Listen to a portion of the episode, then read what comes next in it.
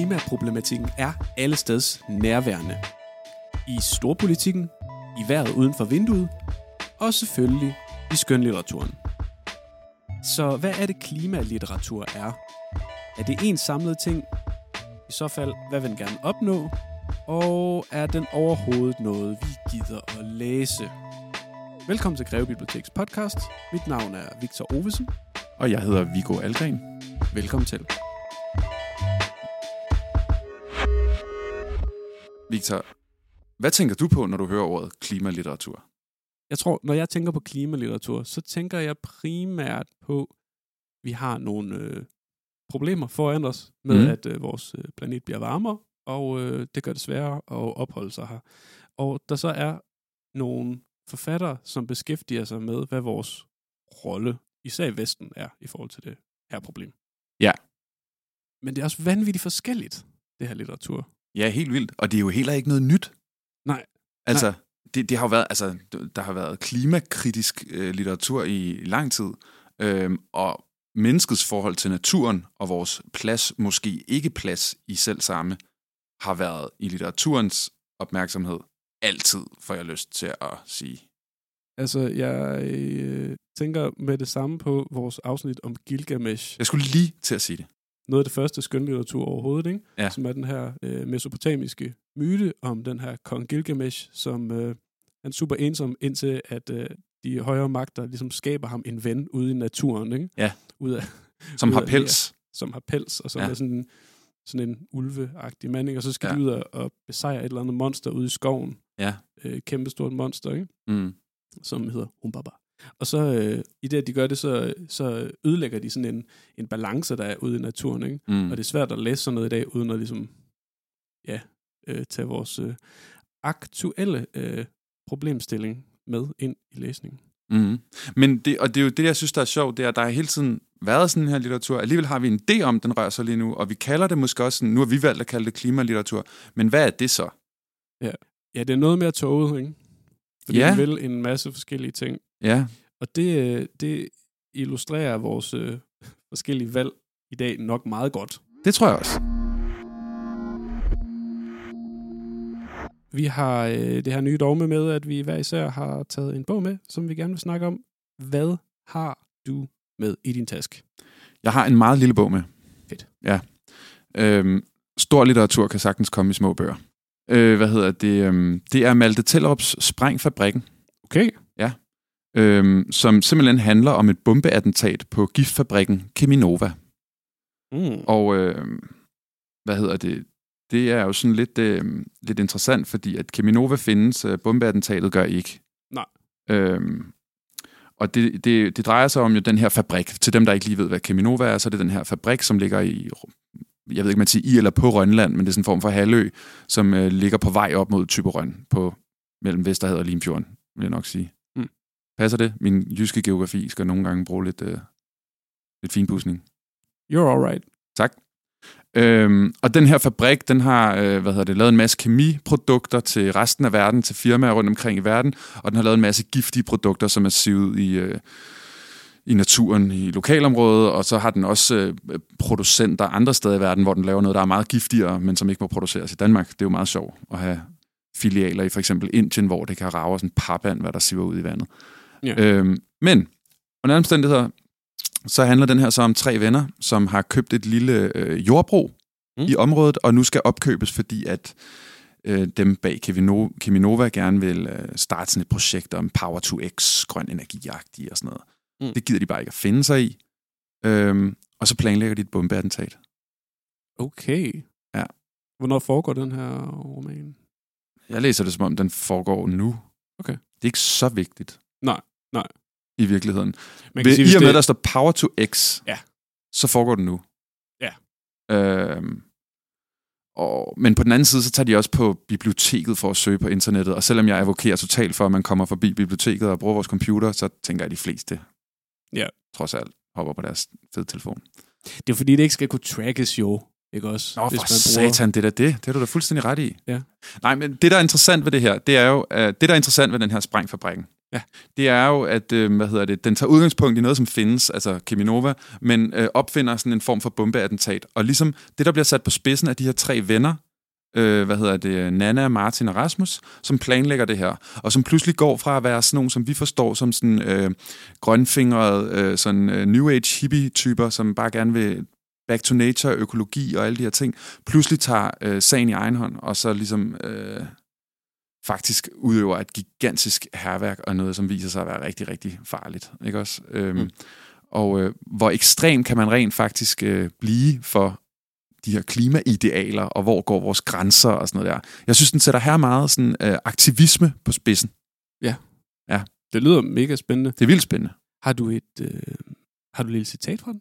Jeg har et citat. Altså, øh, jeg har sgu flere, men øh, øh, jeg kan for eksempel øh, læse et lille citat øh, fra, hvad der sker øh, mellem vennerne, Ja.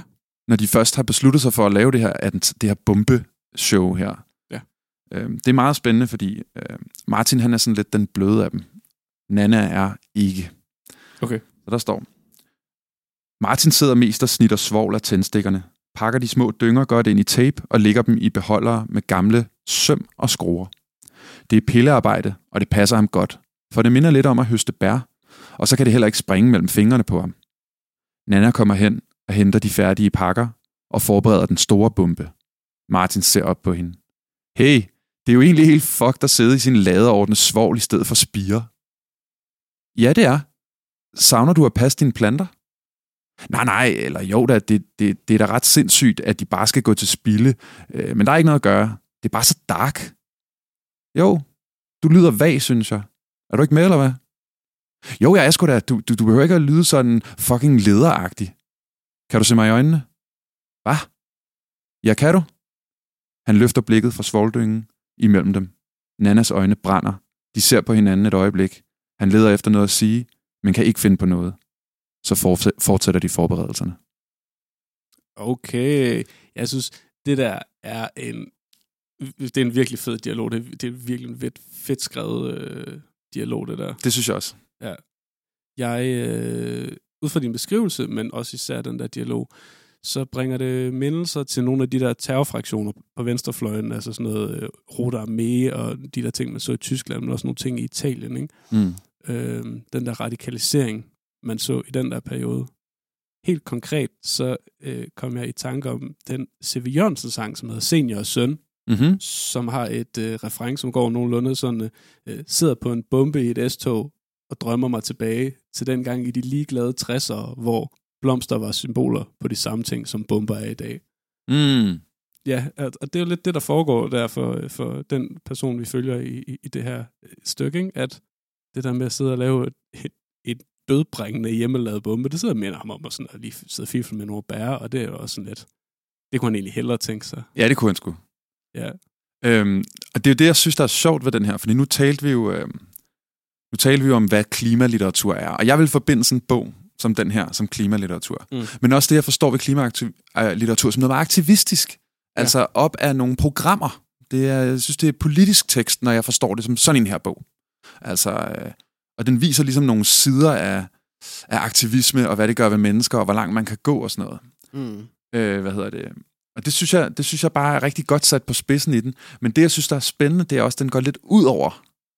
Altså, den, den bliver mere filosofisk end politisk, ja okay. den her.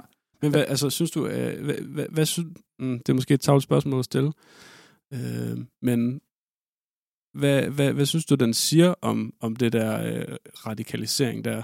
Altså, siger den, at, øh, at det er det, vi skal, eller stiller den sig kritisk over for det, eller er den sådan lidt øh, ambivalent? Mm, jeg tror, at den er opmærksom på, at hvis man for eksempel vælger øh, at nedlægge en stor arbejdsplads, så har det konsekvenser for dem, der arbejder der før. Selvom Mm. det er godt for klimaet. Og er, hvad er bedst? At noget er godt for klimaet, men det skaber en masse fattigdom? Eller at der ikke bliver skabt fattigdom, men noget er dårligt for klimaet? Altså du ved, det er det, den sætter på spidsen. Det er den vippe. Jeg vil ikke sige, at den er entydigt moraliserende, faktisk. Nej. Øh, Så det vil, være lidt, det vil jeg altid have svært ved at stille, altså give sådan et svar. Ja. Men, men jeg synes helt klart, det er det, den ligesom prikker til, det er den her totale tro på, at, at man kan øh, at man ligesom sådan kan stå på klimaets side i sådan en grad, at det ikke har konsekvenser for rigtige levende mennesker, hvis mm. man gør et eller andet vanvittigt aktivistisk. Jeg kommer også til at tænke på en anden sag, faktisk, ja. i forbindelse, som jeg minder mig lidt om den her. Det var, at der var nogle Greenpeace-aktivister, som for nogle år tilbage skulle ud og lave en ring om et eller andet, eller skulle... Jeg kan ikke huske præcis, hvad deres aktion var, men det endte med, at de trævede igennem et øh, ørkenlandskab, hvor øh, Atacama... Nej, undskyld. Øh, ikke Atacama. Øh, Nazca-linjerne. Øh, det er sådan nogle, øh, hvad hedder det, øh, sydamerikanske øh, linjer, tegnet at, øh, altså på jorden, af det originale folkefærd, som man kun kan se fra himlen, som er sådan en uvurderlig øh, kulturarv. Ja. Som de vade henover og ødelagde. Jesus. Og der kan jeg godt blive sådan lidt, ja, der skal ikke bruges efter olie her, hvis det var det, der var pointen. Øh, men kunne vi lade være med at træde på vores fælles kulturarv? Ja, ja. For eksempel. Det er uerstatteligt. Ja. Sådan, ja. Så det, det er altid, det, det er sådan nogle her ting, synes jeg er interessante. Ja. Hvad, altså, hvilket øh, mål helger midlet, ikke? Sådan noget der, ja. Det, jeg synes, der er spændende, det er, at det er jo den her meget, som sagt, aktivistiske, politiske side af klimalitteraturen. Men jeg kunne godt tænke mig at læse det op et sted mere, mm. faktisk, fordi jeg kunne godt tænke mig at forbinde den lidt til den bog, du har med, fordi den har jeg set, og den har jeg også læst. Mm. Øh, hvad hedder det? Um... Du er bedre forberedt end jeg. Nej, men det er jo sådan lidt tilfældigt, vil jeg sige. Okay. Men øh, det, jeg synes, der er interessant, det er, at øh, til, til, i slutningen af den her bog, der er de ligesom, øh, der er de, øh, ja, det vil jeg ikke afsløre, øh, mere eller mindre succesfuldt gennemført deres øh, aktion. Det må man selv læse øh, og forstå. Hvad hedder det? Øh, så de, øh, så de sådan lidt flygtet og slettet alle spor, og så har de været igennem et landskab for at komme væk. Og så pludselig så, øh, så sker der sådan en back to nature-agtig oplevelse, som jeg godt kunne tænke mig at læse lidt om. Mm. Det lyder sådan her. De går i to dage gennem klitter, sandbanker, lynghede og fredede plantager. Endelig står de på den nordvestlige kant af Danmark, da regnen falder pludseligt og kraftigt over dem. De løber til den nærmeste klitryg, hvor en bunker er mast godt ned i sandet og søger ly. Fra skydeskåret ser de ud over havet, vandspejlet danser af de kraftige dråber. Så løfter en marsvinryg sig elegant og forsvinder igen og løfter sig igen. De står i tavshed og ser på det. Så ser de på hinanden. Marsvinet svømmer op og ned af havoverfladen. De står et øjeblik, og så med en bevægelse tager de tøjet af, løber ud af bunkeren, gennem klitterne, ned til stranden og kaster sig i havet. Mm. Interessant. Synes du ikke, det er noget... Er det ikke en sjov, ligesom sådan poetisk øh, natur-menneskesymbiose, der ligesom opstår her? Jo, det er lidt vanskeligt at se, om det er ironisk eller ej. Det er det. det. Der rammer du hovedet på sømmet, ikke? Det er præcis det der. Ja, tror man på, at tror man på, at man sådan kan blive genforbundet, og det var fedt. Er det en succesoplevelse, eller er det sådan, er det sådan øh, den uendelige naivitet, vi får set der til sidst? Ikke? Præcis. Og skal der et bombeattentat til, for at man kan føle sig forbundet? Skal man smadre en Nokia-telefonproducent for at tænke, at man er mere som en ærtebæl? Ja. Det er bare spændende, synes jeg. Og hvor, det... meget, hvor meget uh, sabotage skal man lave, før man må nøgenbade? er præcis. Altså, jeg skal lave meget.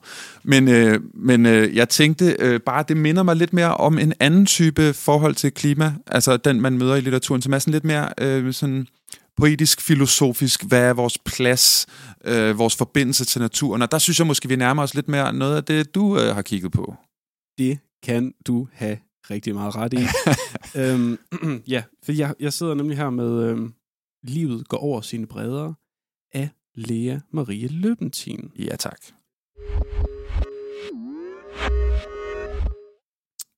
Det her det er en, en, en ret funky bog. Det er det. Øhm, den har nogle forskellige spor, og den finder sted øh, nogle forskellige steder, men i centrum for det hele, der er sådan en øh, begravelsesforretning. Øh, en, øh, et nyt koncept.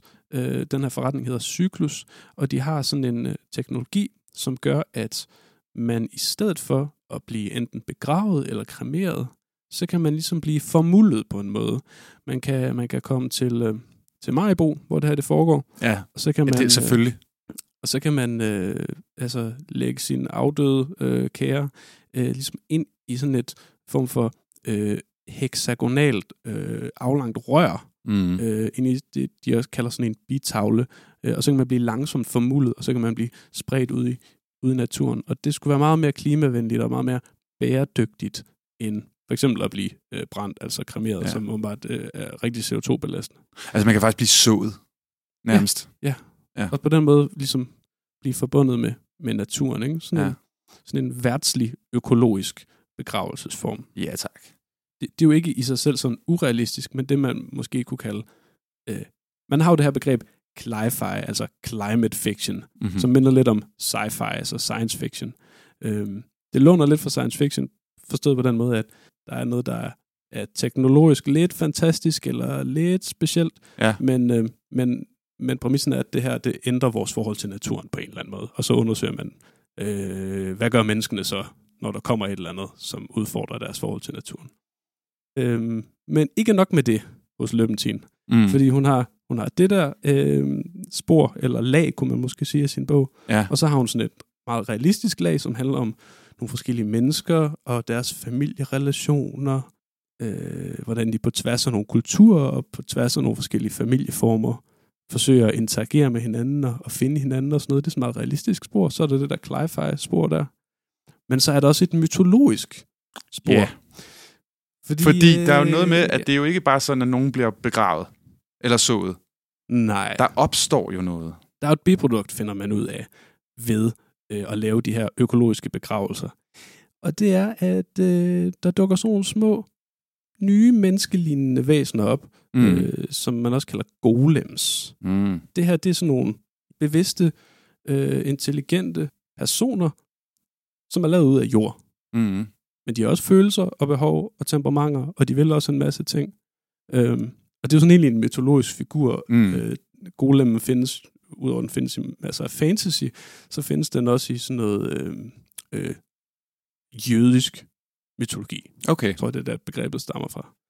Anywho, så er de ikke det eneste mytologiske indslag. Der er jo også, øh, fordi vi har med begravelser at gøre, så har vi også øh, ja, den græske mytologi med indover. Vi har Ja. dødskudene Pluto og øh, Persefone, og øh, sådan et helt, et helt, øh, et helt lag af, af, af mytologiske væsener, som også vil blande sig i det her. Ikke? Mm. Så den her fortælling, den, den foregår ligesom på de her tre lag. Det er jo super syret. Ja, det er ret, det er ret funky. Altså, øh, jeg synes, det fungerer. Ja. Ja. Der er et eller andet i det der, hvor jeg bare var sådan der, Nå, men du er en golem, hvad så? Hvad må du have på hjerte? Ja, ja. altså, du ved, ja, det synes jeg faktisk var ret fedt. Altså, Helt sikkert. men hvordan, hvad har det her med klimaet at gøre? Det Ja. synes jeg er mit klare spørgsmål her. Altså. Helt sikkert. Altså i udgangspunktet så har det jo det der med klimaet at gøre, at øh, vi lever i en verden, hvor øh, bare det, at vi er her, vores forbrug belaster øh, planeten hele tiden. Ikke? Altså selv det, at vi skal herfra, der har vi også fundet en eller anden måde at være belastende over for planeten. Vi, vi kan ikke engang dø uden at, uden at være til byrde, vel? Nej. Øhm, så hele den der tematik er der selvfølgelig. Men så er der også det der med, hvad vil det sige at have en relation til naturen? Øh, det er sådan, at, at, at hvad hedder det, øhm, hende er chefen for, for Cyklus, øh, hun hedder Karen Margrethe. Hun har jo lidt et, et mærkeligt forhold til nogle af de her golems. Ikke? Sådan, det er sådan Ja. ja. lidt familiært, men det er også lidt romantisk, og der er alt muligt i det. Ikke?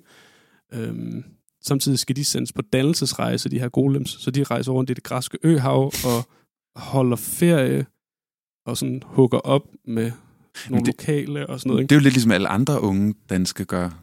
Ja, lidt, ikke? Så de skal lidt backpack rundt.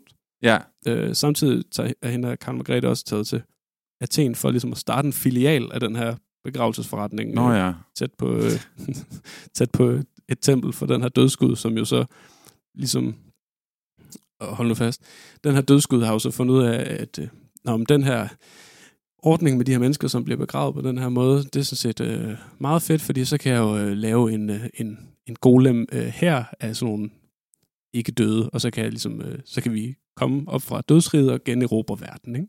Det okay, det læser jeg jo klart som om, at det er hybris. Ja, det er jo så det. Og jo så, det, ikke? altså, ja. Så i præcis. mytologien, øh, de der før abrahamitiske religioner, ikke? altså mm. sådan noget som græsk mytologi, egyptisk mytologi, men også nordisk mytologi, ikke? der har vi ligesom typisk personificeret naturkræfterne i sådan nogle enkeltstående, i sådan, i sådan nogle enkelte karakterer, ikke? Du ved, sådan Tordenguden Thor, eller Mm. sådan havguden Poseidon, ikke? Der har vi ligesom taget nogle naturkræfter, og så gjort dem menneskelige, vi har gjort dem antropomorfe, Mm. for ligesom at, øh, for ligesom at kunne forholde os bedre til dem. Det er en måde at forbinde sig til naturen. Det er at lave nogle begribelige øh, historier, hvor naturen ligesom agerer øh, og har øh, følelser ligesom os. Ikke? De er øh, de er jaloux, de er ærekære, de er liderlige, de er sårede, de, de har alle mulige Mm. følelser. Ikke? Altså, det er, jo, det er jo ret syret, fordi det handler om, øh, hvad hedder det, naturbegravelser, eller hvad vi skal Ja. ja. kalde dem, sådan en cyklus. Det handler om, øh, hvad hedder det, øh, golemmer. Ja. Det handler om de græske guder. Ja. Øh, der, det, er, det er en laserpistol med spredhavl, det der. Øh, Også i den grad. men øh, det er jo sindssygt anderledes end den, jeg har taget med. En sprængfabrikken af Malte Talop. Det må man sige.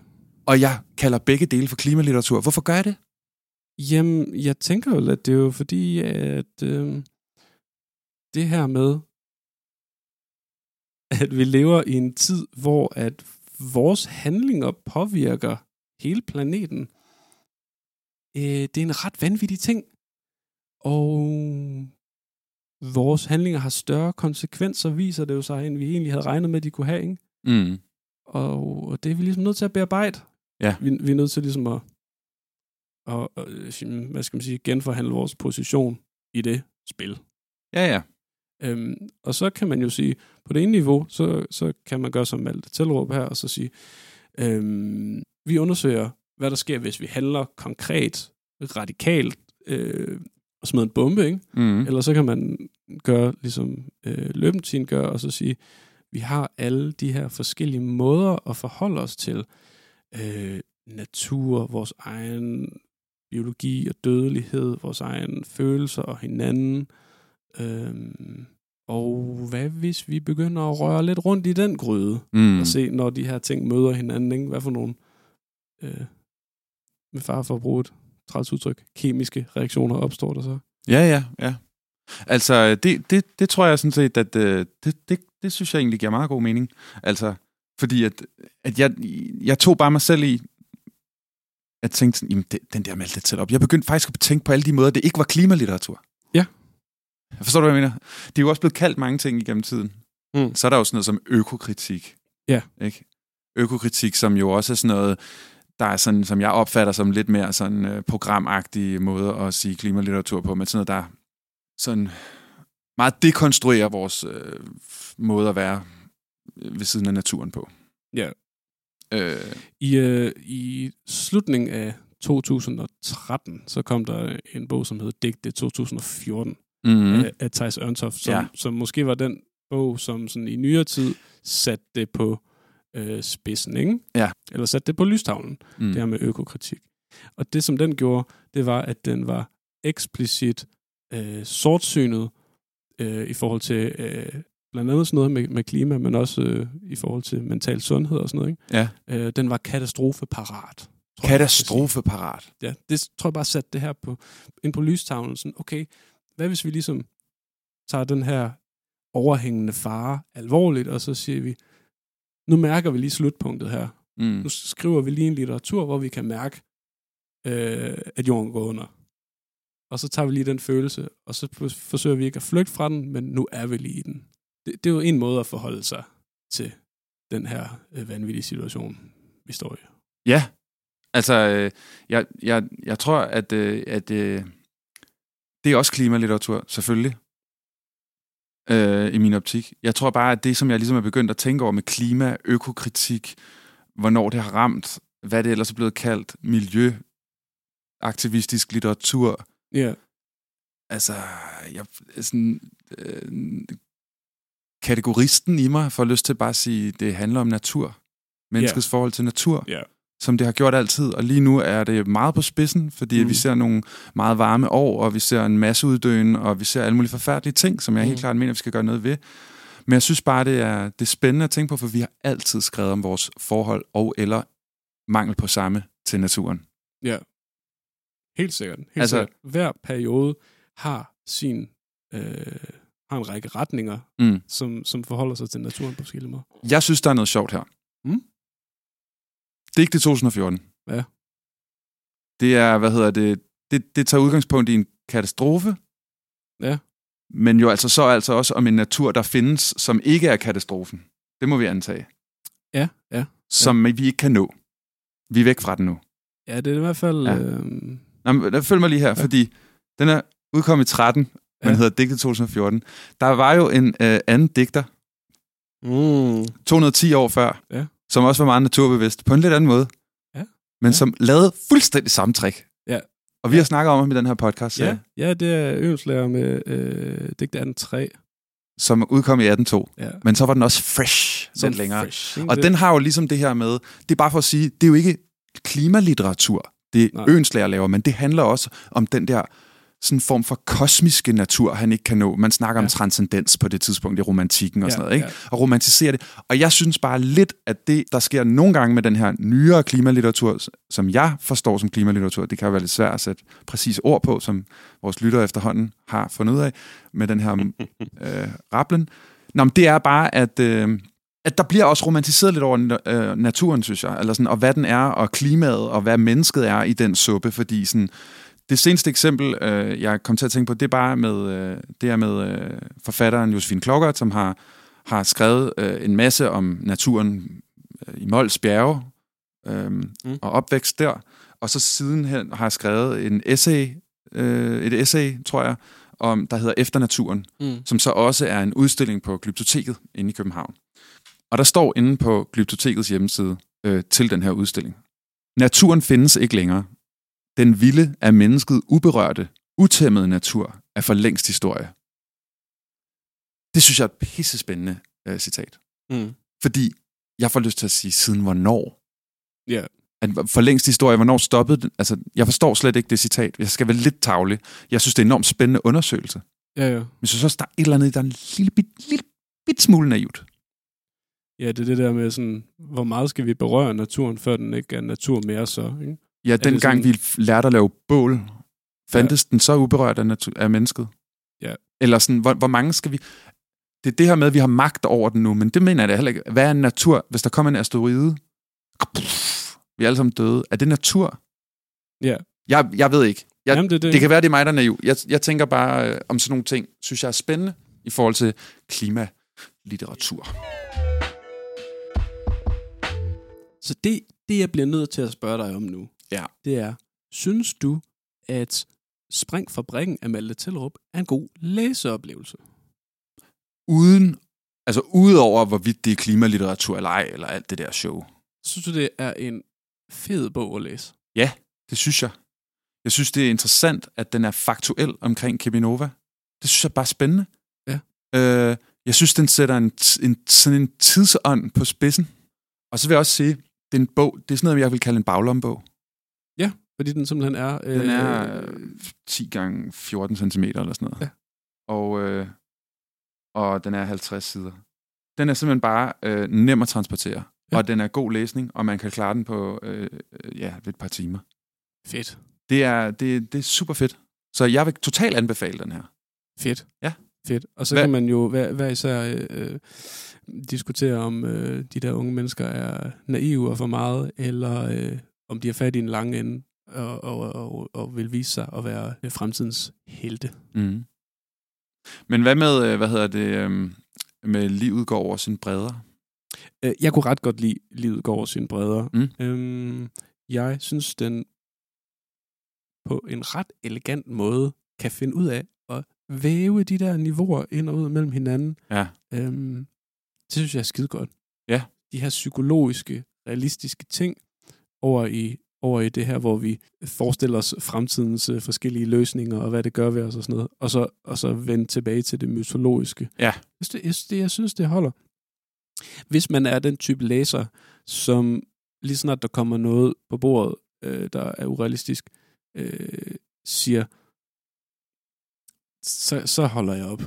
Så skal, man, så skal man læse det første afsnit i den her bog, så skal man ikke læse mere.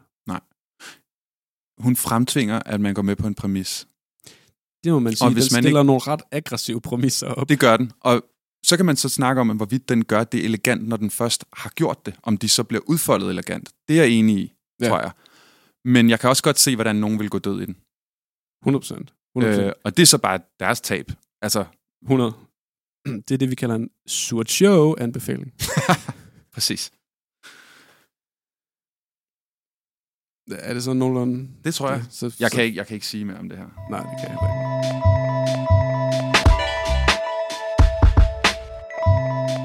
Du har lyttet til Greve Biblioteks podcast. Det her var Lytteklubben, afsnit 23, Ja, som øh, i dagens anledning handlede om klimalitteratur, hvad det er, og om vi gider at læse det. Ja. Næste gang, så, øh, så synes jeg, at vi skal læse Djævlebogen af Astrid Oliver Nordhoff. Fedt.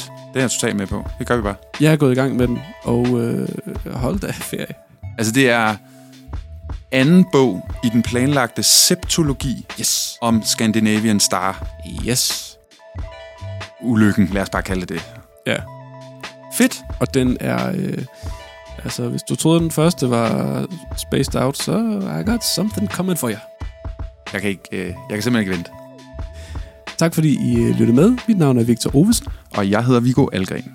Farveler. Hej hej.